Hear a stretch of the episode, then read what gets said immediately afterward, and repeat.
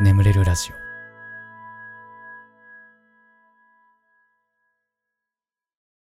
丸めてぽいのコーナー。ムカついた話恥ずかしい話忘れたくても忘れられない話などすべて丸めてぽいしちゃいましょう。というね成仏コーナーとなっております。お便りは丸めてぽいで締めるとなおよしとさせていただいておりますが。はい。さあ最初のお便りいきましょう。神奈川県お住まいのラジオネームワンコさん。ガスケツさんこんばんは。いつも楽しみに聞かせてもらっています。私は現在大学2年生ですが私がポイッとしたいのは元カレへの思いです。高校2年生の冬に他校のサッカー部に所属してた彼とインスタの DM をし同じアイドル好きということで付き合いましたがよくわからない喧嘩をし2ヶ月ほどでその人とは別れてしまいました。しかし大学1年の夏頃に彼からインスタの DM でメッセージが届きました。しかもその内容は家に行っていいとのことでした。私はもうすでに恋愛感情が1ミリもなかったので無理と断言しました。ですが日常会話をしていくうちに相手がかなりの遊び人であることが発覚しました。なんとなくそういう人だとは感づいていたのですが何々とやったことある。別れても体の関係を続けたいから変な別れ方をしないなどと自慢げに語っていてとても呆れました。しかも話しかけてきた時彼女がいたらしく俺が別れたら家に行っていいなどとよくわからないことを抜かして本当に呆れました。あの頃の恋心丸めてっぽい。まあなんかあの僕もさなんかそのまあ今まで何人かお付き合いしてきた女性がいたんですけどなんかねもうだだいたいみんな言うのが昔好きだった男の子はサッカー部だったっていうの。ななんなんでサッカー部ってモテんの？これ。なんか俺それでいつもさまたサッカー部っつって。サッカー部サッカー部ってなってたんだけど。なんで？サッカー部がモテるのかモテるやつがサッカーをしてるのかどっちなのこれ？何なの？ちょっと鶏が先か卵が先かみたいな話にもなってきちゃうけどさ。何なのこれ？遊び人だから。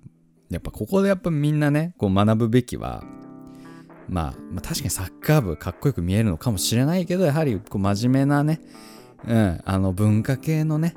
うん。僕みたいな男の方が真面目ですよって。ね言いたいね。僕はね。はい。はい。ね、うん、でもなんでそういうこと言うんだろうな。なんか元カノに。ね。なんかこう悪い思い出になっちゃうじゃん。そういうこと言うとさなんか。思い出の自分ぐらいはなんかいい人でありたくないなんか。言ってることわかる俺。なんか。ね。うんそっか。なるほどね。ちょっと丸めてポイしちゃってください。もう。くそ。はいありがとうございました。えー、では次のお便り。えー、神奈川県お住まいのラジオネームあおちゃんさん。ガスケツさんこんばんは。新しいコーナーが始まったということで早速お便りを送らせていただきます。丸めてぽい第1号になりますように。あー第1号ではなかった。私が丸めてぽいしたいことは2つあります。2つなんて欲張りなと思われるかもしれませんがぜひガスケツさんに2つとも成仏していただきたいので欲張ります。まずは1つ目。私は大学3年で現在就職活動中なのですが先日志望度の高かった企業からお祈りメールが届きました。あんなに頑張ってエントリーシートを書いてあんなに頑張って面接で熱意を伝えたのにもかかわらず彼らは容赦なく私を祈ってきました。なんとありがた迷惑なお祈りでしょうか。二度と御社のサービスは使ってやるもんかという思いとともに御社のために書き連ねたエントリーシートの下書き用のワードファイルをゴミ箱にポイしました。しかし捨てきれない思いですのでガスケツさんにもぜひポイしていただきたいです。そして最後に2つ目。そんな御社からのお祈りメールを確認し自分を慰めるために朝すっぴんの状態で近所のコンビニへと向かいました。すると店員さんや他のお客さんが私のことをどうやらじろじろと見てきます。私はそんなに私から負のオーラが放たれてるのかいやそんなに私のすっぴんは見にくいかといった気持ちになりましたが自宅に帰って鏡を見て驚きました。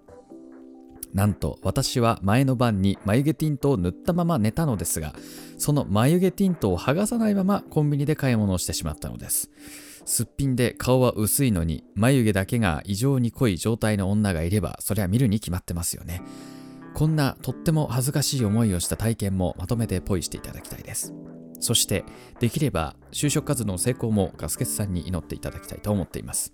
なんだか厚かましいお便りになってしまいごめんなさい。毎晩お世話になってます。ガスケツさんのおかげで明日も就職活動頑張ります。愛してます。ガスケツさん。はい。ありがとうございます。なるほど。眉毛ティントって何？ちょっとまずそこなんだけどちょっと眉毛ティント。えー、画像画像。う何？ちょっと待って待って待って。はいはいはい。これね。これがマユ、マユティンね。マユティン。あまあ、つまりこれあれか。クレヨンしんちゃんみたいな 感じになってるまま行っちゃったってことね。まあまあまあ。うん。まあなんか、なんか就活中とかってこういうなんか変なミスを犯しがちというかさ。うん。まああるよな、よくな。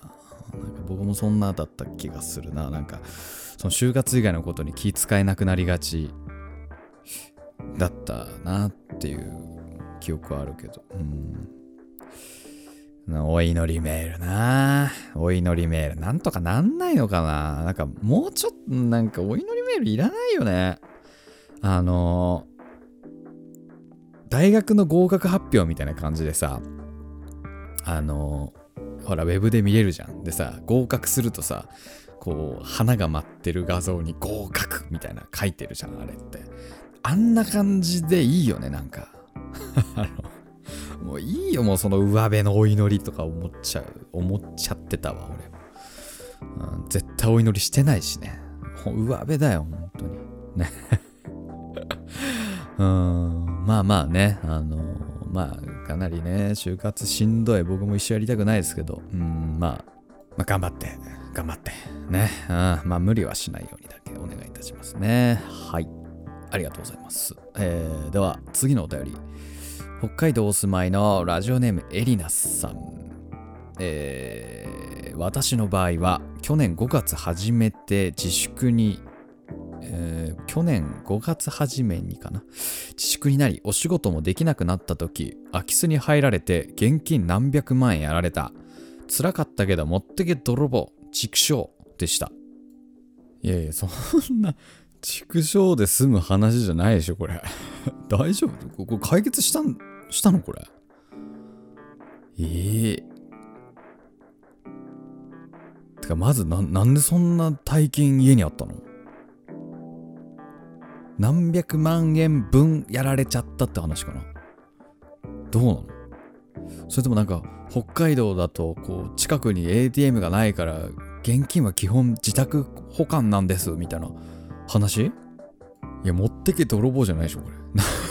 何百万円はかなりダメージでかくない？大丈夫だったのかな？いやまあんま丸めてポイしない方がいいんじゃないかなとか思っちゃうけど。ああ、そうですか。いや、うん。ねいや、ちょっと解決してね、うん。はい。ありがとうございます。はい、えー、では最後のお便りですかね、えー、東京都お住まいのラジオネーム、田中東民さん。えー、コーナーの紹介を聞いた瞬間、ポイしたい出来事を思い出したので、速攻お便りを送りました。約2年前、私は当時働いてた職場の先輩に告白されました。当時の私は26歳、相手の男性の先輩は40歳。私はおじさんくらい年上もタイプですし、その方は年齢より若く見える方なので、年齢での悩みはなく、その先輩とは同じ部署で何年も仕事をしていたので、知らない人に告白されたという悩みもありませんでした。ですが、何より私はその先輩が嫌いなんです。数年間一緒に仕事をしていて、人間的に残念な部分をたくさん見てきたんです。仕事仲間なので笑顔で接してきましたが、用もなければ顔も見たくないくらいな相手だったんです。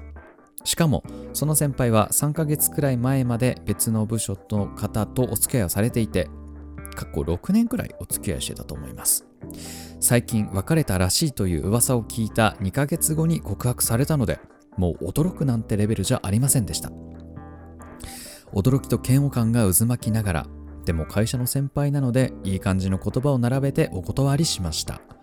その後その先輩から特別話しかけられることもなくさらに私はその職場を辞めたのでもう会うこともないのですがふとした時に思い出してしまうのです。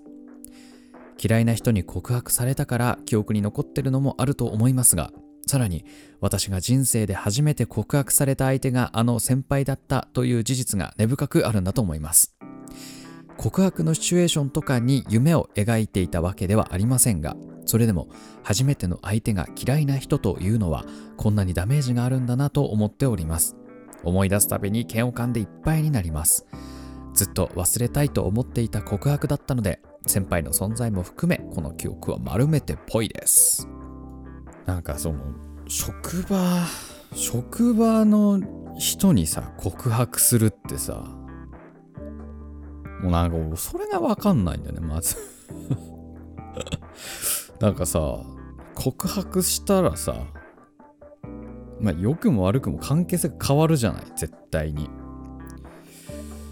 でさそのなんかどっちかっていうとその断られた時のリスクめちゃめちゃでかいじゃん職場ってってなると。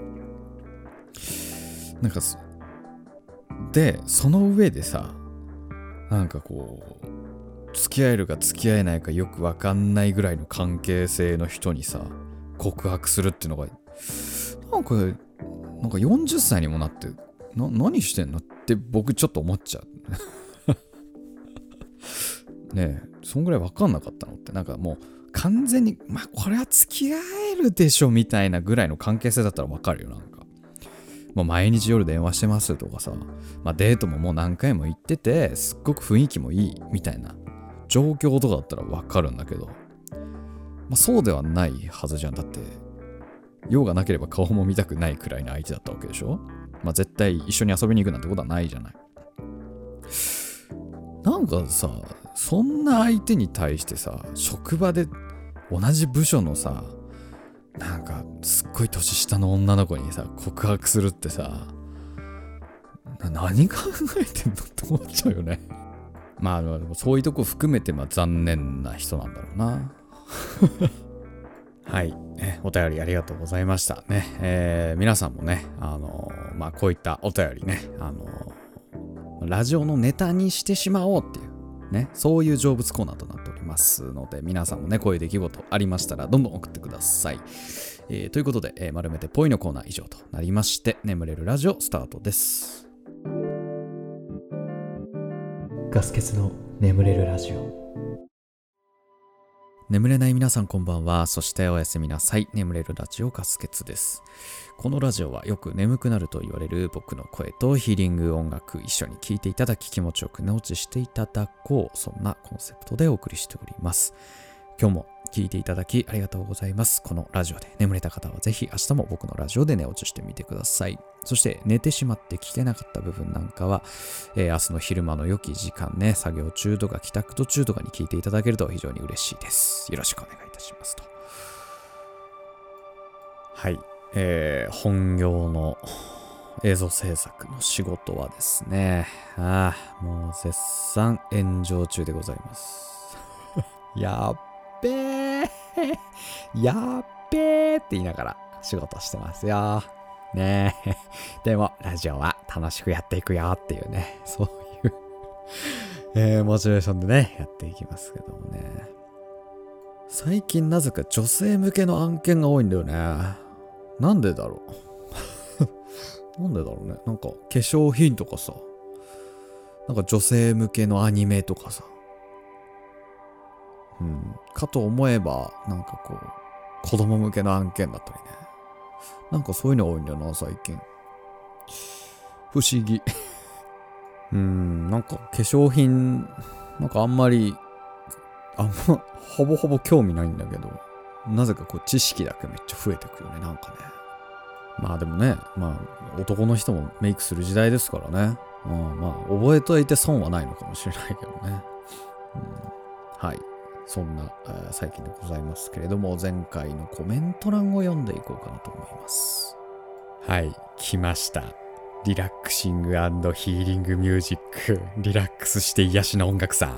えー、毎回売名コメントを残していく海外のね、あのヒーリングミュージックのチャンネルみたいなんですけど、今回はすっごい長いハングル文字でのコメントを残していかれました。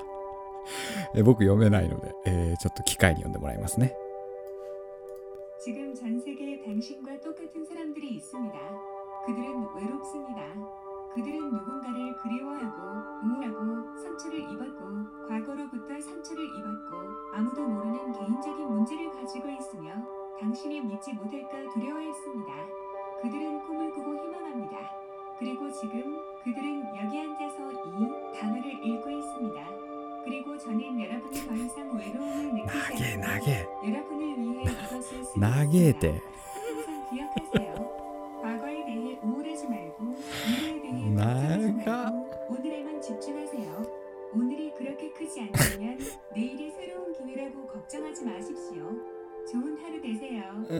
長えよこれ、ね、どういう意味かっていうと、えー、今全世界にあなたと同じ人々がいます。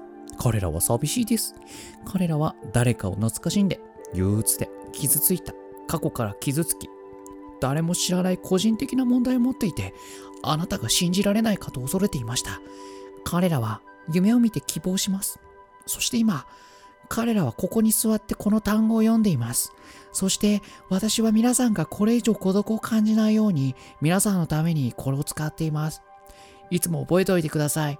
過去のことで憂鬱にならず、未来のことを心配せず、今日にだけ集中してください。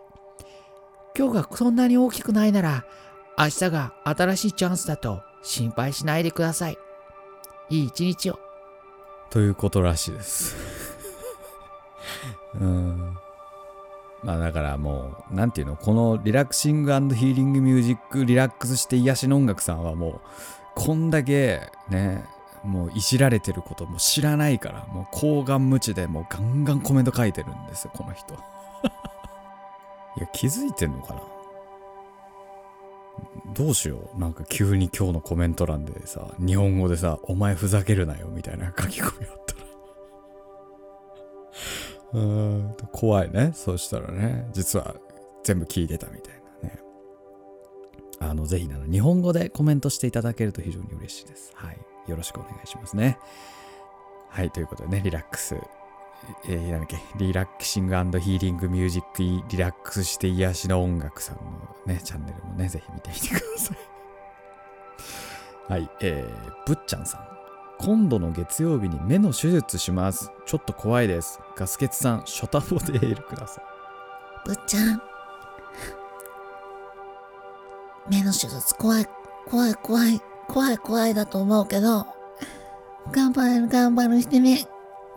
あの、なんかやっぱね、楽しんごになっちゃうのよ。もう無理なのよ。俺にショタボ求めないで、マジで、本当に。はい。ね。ああ、でもそっか。目の手術ね。目の手術怖いね。うん。いや、あの、ま、まあ、ちょっとあの、無事を、無事をお祈りしております。はい。えー、その他にもですね、アヒルさん、ミナチさん、キさん、えー、ミーセスヒスイさん、ディオブランドさん、ユキパピプペポさん、ミクシルさん、チースケさん、アロちゃんさん、ネムタイファーミさん、えー、ナナソラママさんかな、えー、ユーダイさん、マイトブログさん、めぐみさん、五条悟さん、ナルナルナナナさん、カマンベールジーさん、ハローオス、シンガさん、ミキさん、ショーゴエムさん、カズミンさん、カエルぴょこぴょこ、ミぴょこぴょこ、合わせてぴょこぴょこ、ムぴょこぴょこ、噛まずに3回、あカエルぴょこぴょこ、ミぴょこぴょこ、合わせてぴょこぴょこ、ムぴょこぴょこ、カエルぴょこぴょこ、ミぴょこぴょこ、合わせてぴょこぴょこ、ムぴょこぴょこ。はい、えー、イコカエルさんと読ませていただきます。えー、まゆみまゆみさん、ザクザクさん、カカさん、えー、アディクティド N さん、トゥモロードリーミングさん、イーチさん、池町さん、ホムラサクラさん、緑カエルさん、ジャッキーさん、トイウィングさん、ユータンさん、え、ヒトデくんみさん、ブッチャンさん、トロトロさん、えー、ちょっとハングル文字なので読めない人さん、えー、アッキーフォーさん、バナナナナナナさん、パンさん、ウユスさん、セゴーチンさん、好きです、ガスケツさんさん、ありがとう、66666さん。コメントありがとうございました。番組ではあなたのお便りお待ちしております。お便りはですね、概要欄の方に貼ってあるお便りフォームから送ってください。募集しているコーナーに関しましてもそちらに、え記載ございますので、どんどん送ってください。よろしくお願いいたします。それではしばらくヒーリング音楽お聴きくださいまし。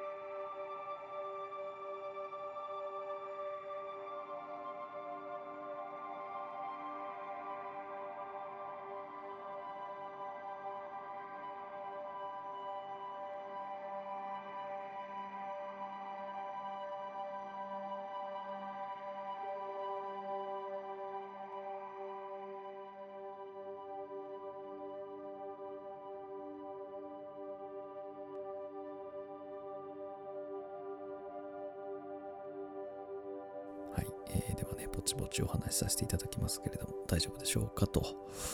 ね、話しますよ、話しますよってね、こう起こさないように、こう静かなところから、まあ普通の声のボ,、ね、ボリュームに持っていくというね、えー方式を毎回取っておりますけども。えー、ガス欠、その YouTube チャンネル、えー4万人ですね。4万人来ました。ありがとうございます、皆様。4万人ですって。4万人 ?4 万人って ?4 万人って？どのぐらい？なんかいまいちピンとこないんだよな。4万人。えー、っと、埼玉スーパーアリーナは全員埋められるみたい。あーあ、でもそう考えるとすごい量だね。うん逆に、まあ、それで考えると、やっぱ、埼玉スーパーアリーナ埋めれるアーティストってすごいんだね、やっぱりね。さすがだね。うん、もう一回だけスーパーアリーナでライブ見たことがあって、セブンティーンっていう K-POP の男の子のアイドルなんですけど、一人で見に行ったことがあって、その時もう満員でさ、もうキャーキャーの中、一人で男が低い声出しながら、おお、おーおーおーおーって言いながらね、ライブ見てたんだけど。そっか、あんぐらいの人数が登録はしてくれてんだね。いやー、凄まじいね、そう考えるとね。うん。いや、皆様本当にありがとうございますと。はい。ちょっと特別企画ということで。えー、眠れるラジオ再生数少ないエピソードランキングというものをね。えー、ちょっとやっていこうかなと思います。少しね、あの、ツイッターの方でもつぶやいたんですけど、僕の、まあ、眠れるラジオ、だいたい再生数がね、1万から5万。まあ、あの、第1回が一番多くて、第1回がまあ20万とか30万ぐらい確か再生されてるんで、第1回だけなんか異様に多いんですけど、それ以外のエピソードは、まあ、まあ、平均すると1.5万ってとこかな。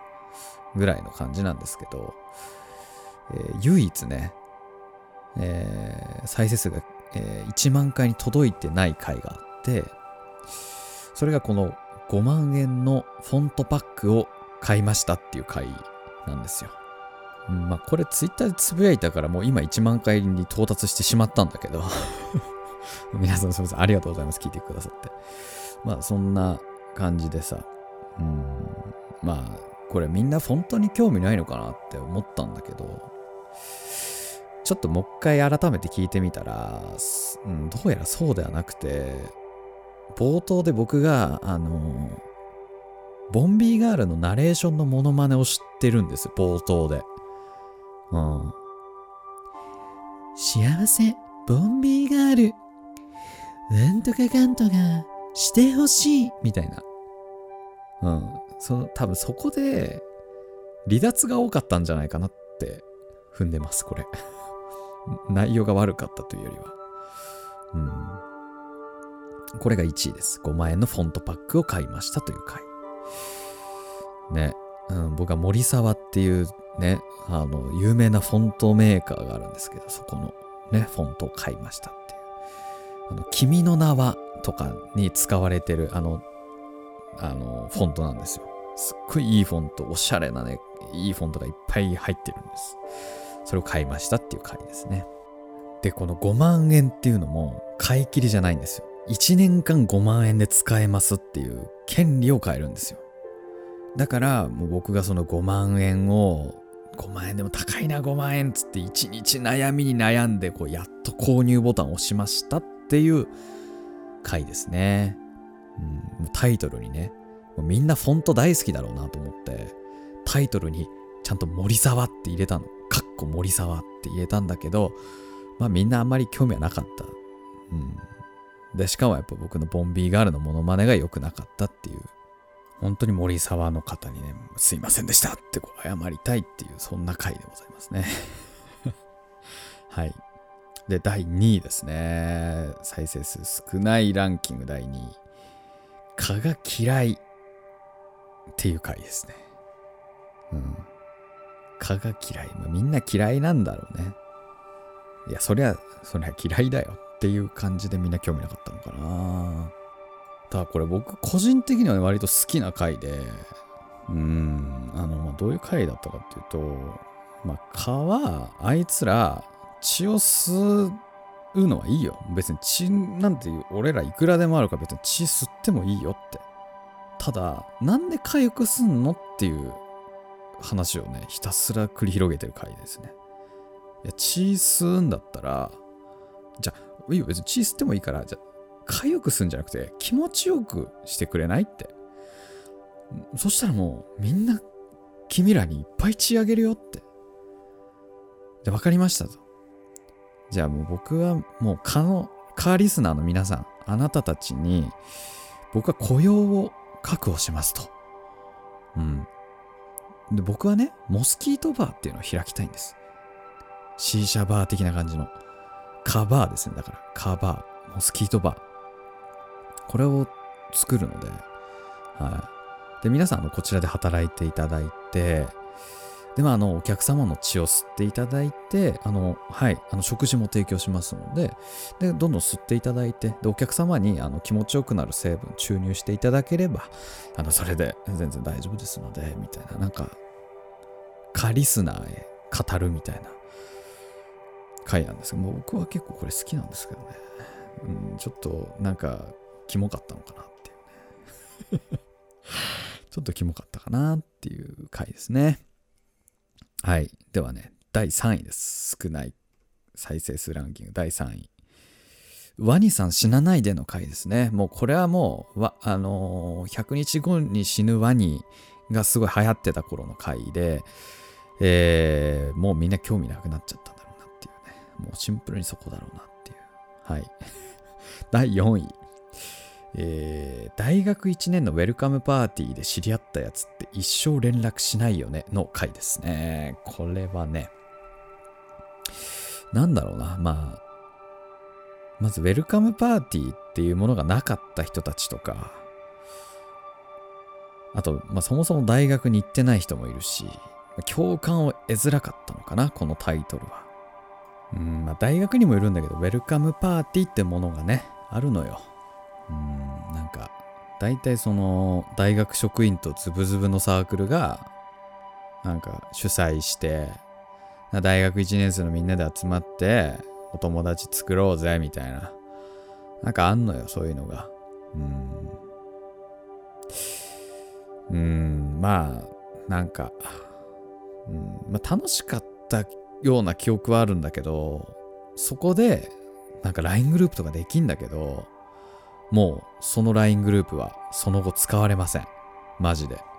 本当に多分、1年生の前半ぐらいに授業の話とかが行われるんだけども、その後はもう使われませんでした、僕は。うんま、その中で、2人か3人ぐらいは結構な、その後も仲いい人がいたりするんだけど、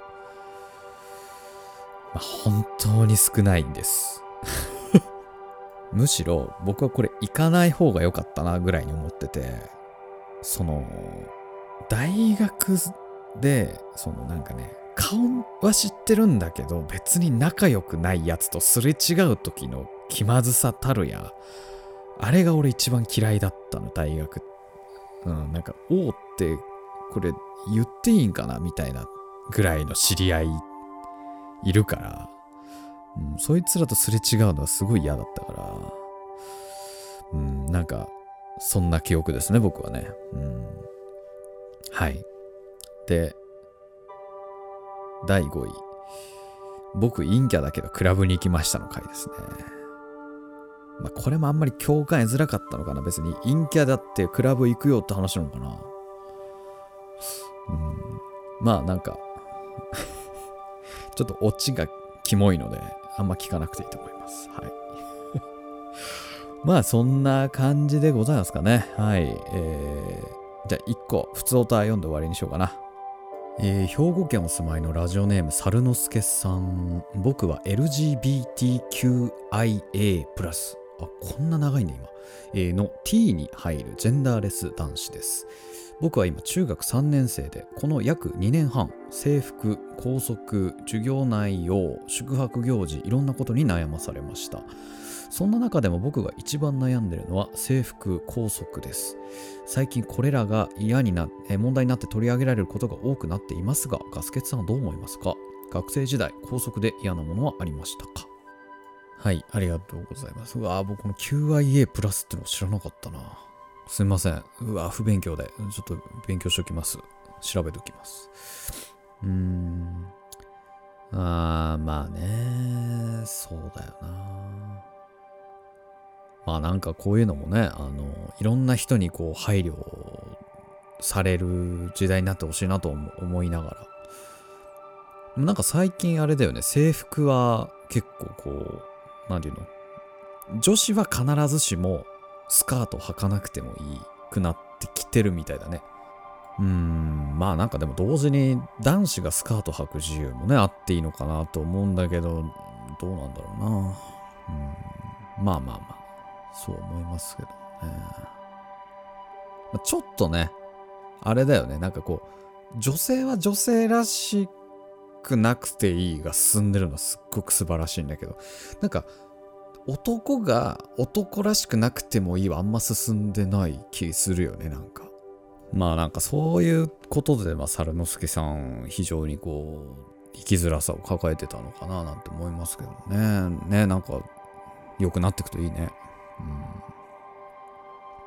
高速で嫌なものはねもう僕高速自体がもう本当に嫌いでした。うん。中学の時とかも本当になんかは歯向かってたというか。僕まず漫画持ってきちゃいけないがね、わかんなかった。別にいいじゃん、漫画。ね立派な本ですよ、あれは。学ぶこともたくさんあるし、漫画。うん、それで一回先生と揉めて、俺、エヴァンゲリオンの3巻、未だに戻ってきてないっすもん。斉藤先生、これ聞いてたら、僕に返してください、エヴァンゲリオンの3巻。もうそもそも言えば僕、あと、制服が嫌だったね。制服。うーん。